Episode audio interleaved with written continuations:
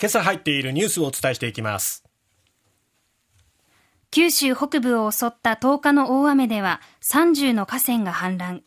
今なお2人が行方不明。72時間が迫る中懸命な捜索続く。NATO 首脳会議ウクライナの加盟時期示さず G7 は長期安保を約束。北朝鮮が ICBM ミサイル発射。過去最長の74分飛行。巨大 IT に課税強化。デジタル課税2025年の発行を目指す。ジャニーズ性加害問題。国連人権理事会が調査へ。当事者への聞き取り実施。まずは九州北部を襲った記録的な大雨です。福岡、佐賀、大分3県の少なくとも30の河川で氾濫や周辺の浸水が発生していたことが国土交通省や自治体への取材で分かったと西日本新聞一面で報じています。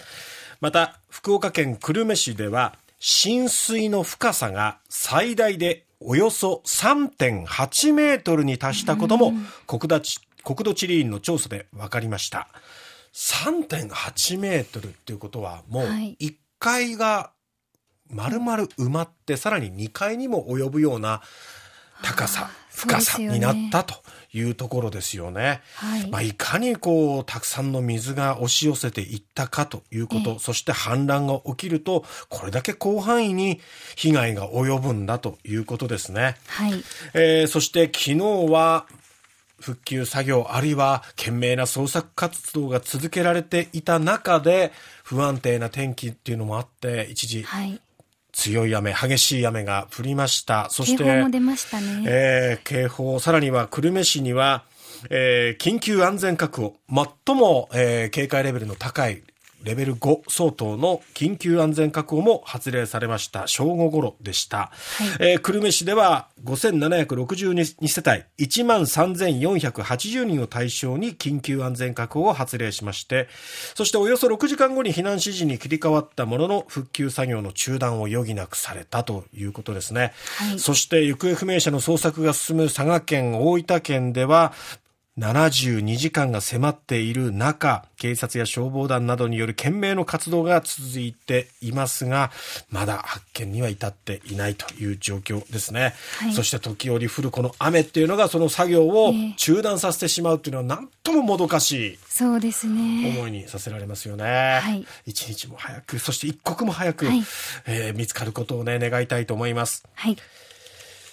さて続いては NATO の首脳会議です。に、えー、読売新聞の一面からです。リトアニア・ビリニュスで開かれた北大西洋条約機構 NATO の首脳会議は昨日2日間の日程を終え閉幕しました。焦点となったのはウクライナの NATO の加盟だったんですけども、加盟国が同意し条件が満たされた場合の実現を確認するにとどめ明確な道筋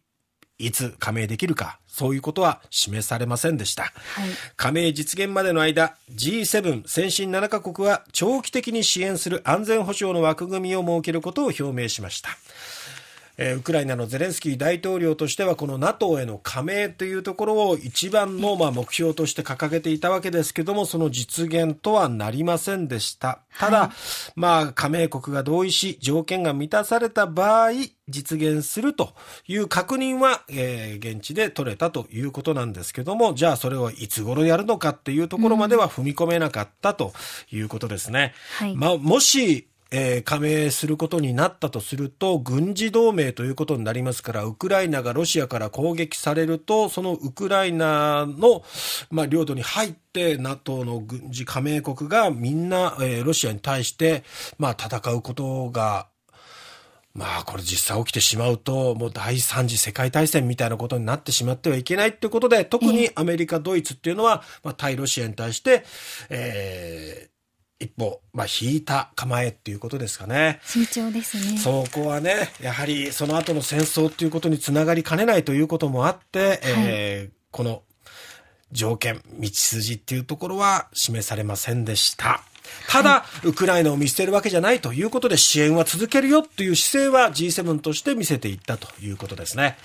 さて、一方でこの日に合わせてってことなんでしょうか。北朝鮮はまたミサイル発射です。防衛省は昨日、北朝鮮が午前9時59分頃、平壌平壌近郊から東の方向に向けて大陸間弾道ミサイル ICBM 級1発を発射したと発表しました。はい、飛行時間はこれまでで最も長いおよそ74分。長いですね。北海道奥尻島の西およそ250キロの日本の排他的経済水域外に落下したと推定されています。高さはおよそ6000キロメートルを超え、飛行距離はおよそ1000キロということなんですけども、ただこの高さを少し、まあ、角度を変えれば十分アメリカあるいはヨーロッパに到達する距離の飛行距離と